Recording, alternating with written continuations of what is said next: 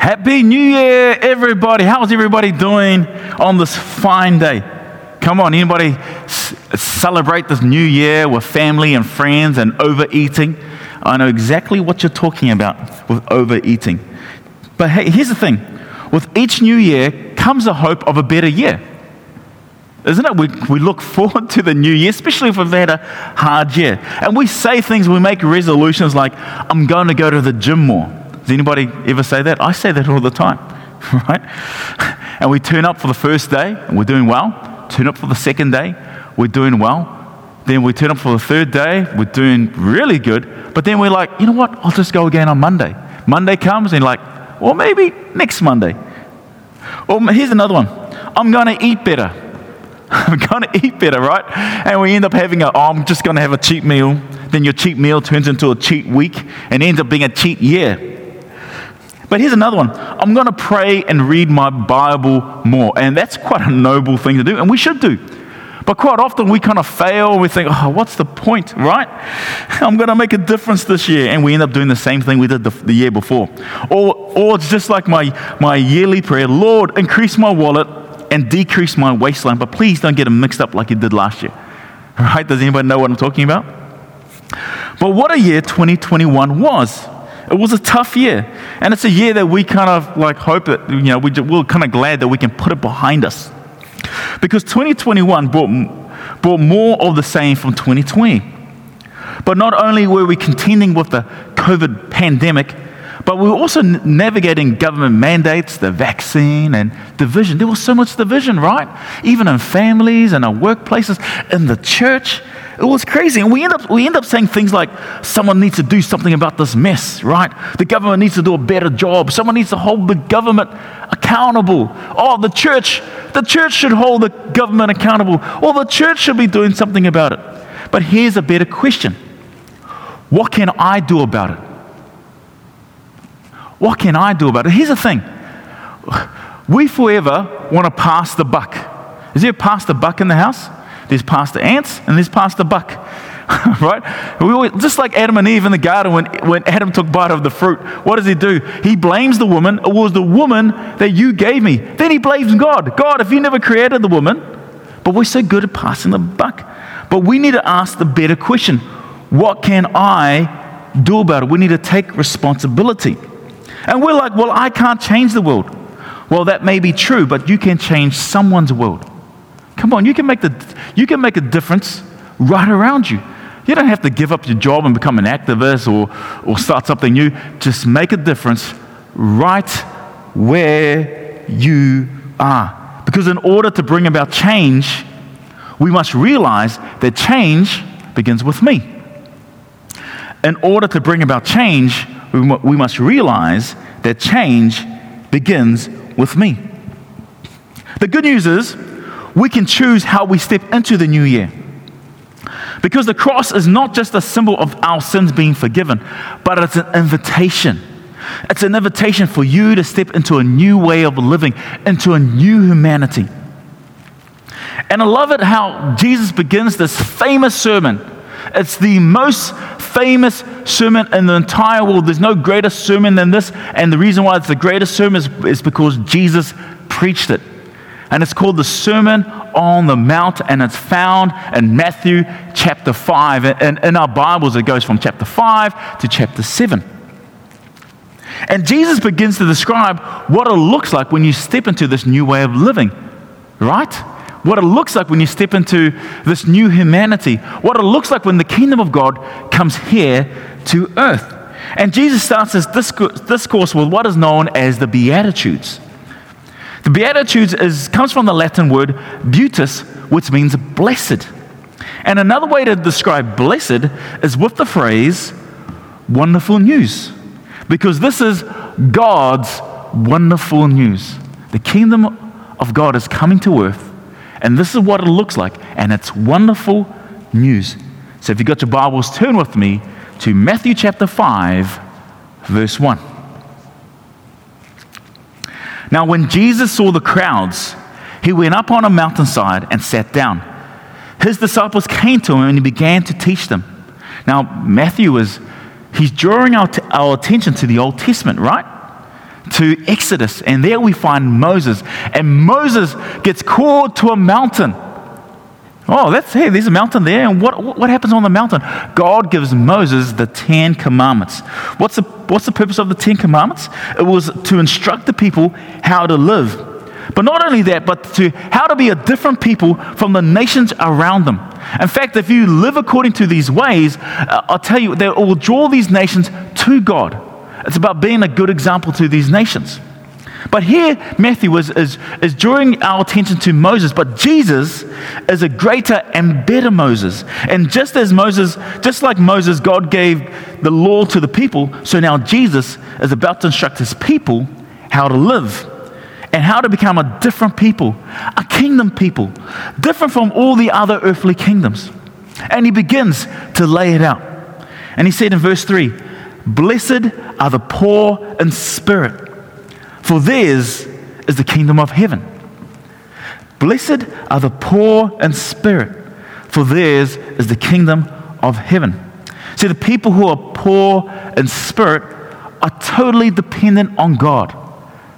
That is less about me, but more about you. I'm poor in who I am, but I want to be rich in who you are. They are ready to be taught and steered by God. They're, they're people say, I am the clay and you are the potter. May you mold me in the way that you want me to be. Your will be done and not mine. Isn't this contrary to the way the world thinks? Right? It's about my will. My will be done. I want to redefine what is good and evil in my own eyes. It's the upside down world, right? The Beatitudes. It's the upside down world to how the world sees things. The rich in spirit are full of themselves.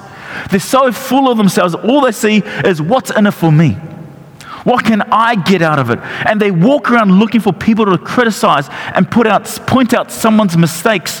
They don't see the log in their own eyes, but they, they see the speck in everyone else's, right? Hey, look, look at, look at you. you, you you're not doing it right. The poor in spirit seek the best, best interest in others. That's what the poor in spirit do. They seek the best interest in others. They're totally dependent on God. Blessed are the poor in spirit, for theirs is the kingdom of heaven. Verse 4 Blessed are those who mourn, for they will be comforted. Blessed are those who mourn, for they will be comforted. Now, Jesus is, is not saying that those who mourn will constantly be in a state of self, self pity. That's not what he's saying. What he's saying is, is those who mourn, they have this hope. They have a hope that this world will, be made right. The way things are now will not remain so forever. Right? This COVID, COVID pandemic is not going to remain like this forever. Church online is not going to remain so forever. Those who mourn will be comforted because they know that the kingdom of heaven is the only hope for the world. They believe that the gospel will transform lives and form a new humanity. That when you're invited in and you step into this new way of living, we will begin to change our, the environment around us. We'll begin to change our families. We'll be, begin to change our communities. This is what it looks like when we invite Jesus into our lives. Blessed are those who mourn, for they will be comforted. Verse 5. Blessed are the meek, for they will inherit the earth.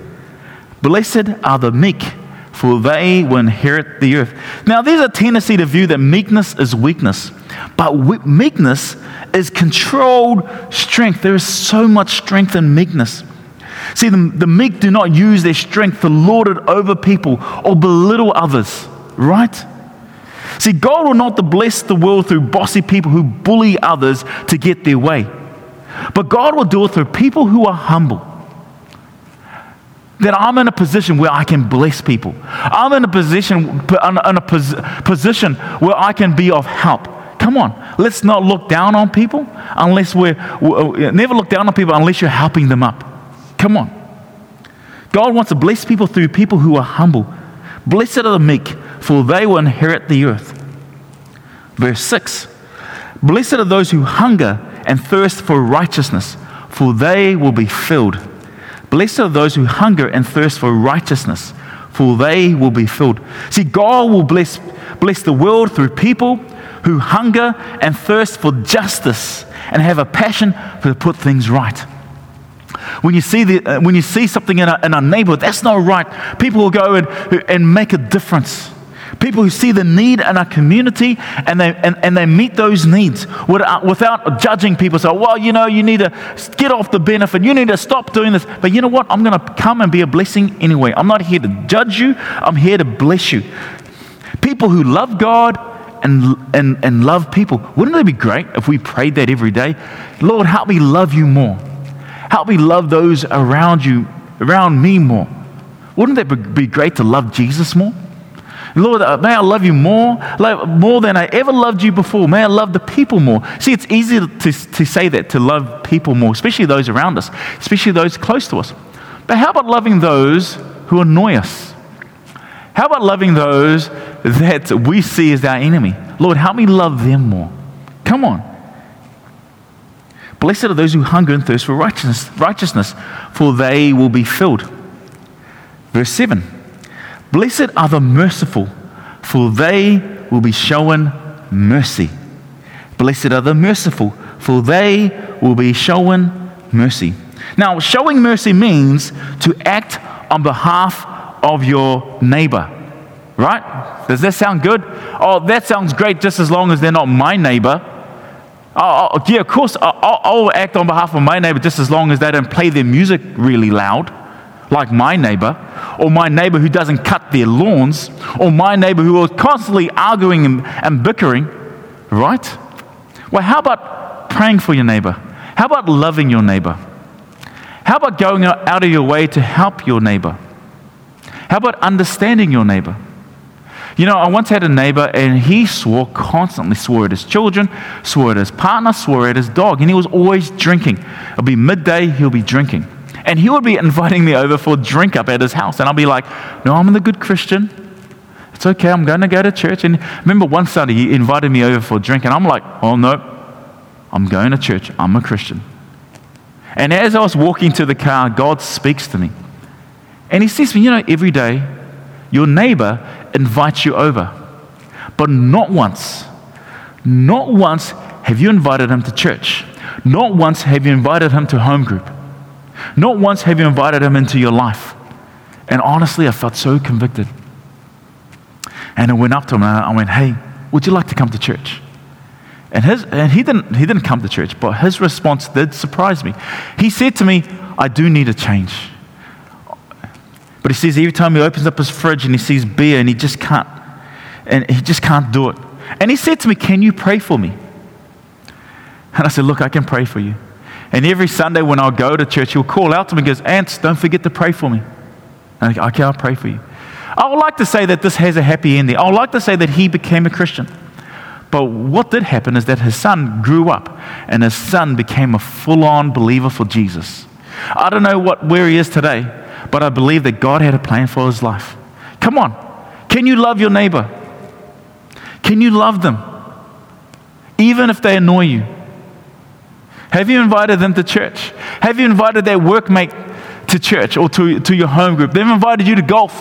They've invited you out, but you not once have you invited them. Blessed are the peacemakers. Oh, blessed are the pure in heart.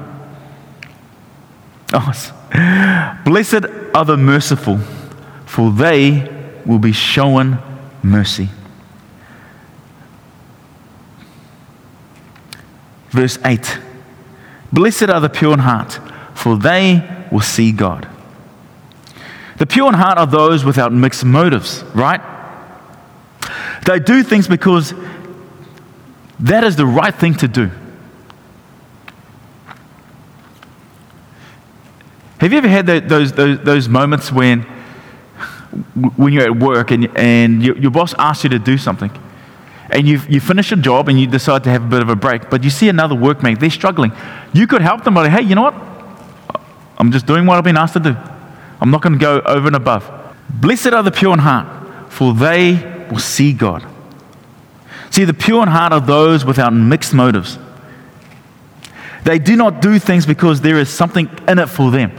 Right? I'm only going to do this if, if, if, I, if I benefit from this, you, whether at work or whether you're in a ministry, and or oh, if I do this, then maybe I'll be noticed. But it's about doing things even if you don't get the credit, even if it means that someone else gets the credit, right? That's what the pure, pure in heart is, is, is with, there's no motives in it. I'm doing this to be a blessing. I'm going to bless someone, and they're not going to know that I'm blessing them. They do it because they know it is the right thing to do. It's not about me and about pushing me forward, which is the upside down view, right? The, the, the, the, the way the world thinks, it's about only do something if you benefit from it. The kingdom of God is about do things if you can help someone else, if you can bless someone else who don't have mixed motives. It's about me. Blessed are the pure in heart, for they will see God. Verse 9. Blessed are the peacemakers, for they will be called children of God. First, to be a peacemaker in the kingdom means to have unity of the kingdom as a central focus. It's about being as, as seeking peace with, within the church without any division. Come on, there's been so much division. It is our job to seek the peace of those around us, our brothers and sisters in the faith. And the other sense in which we become peacemakers is by pursuing harmony between human beings in our workplaces with our neighbor. Right?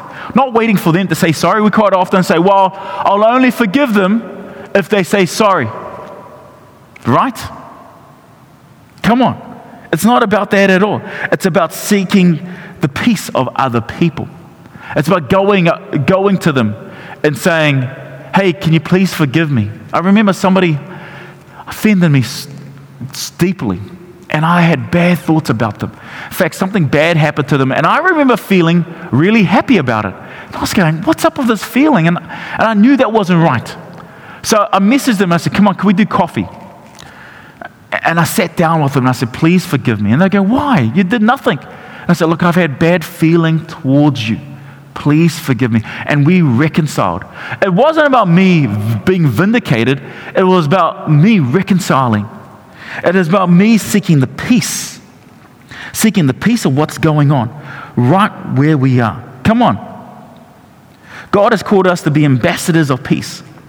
Verse 10 Blessed are those who are persecuted because of righteousness, for theirs is the kingdom of heaven.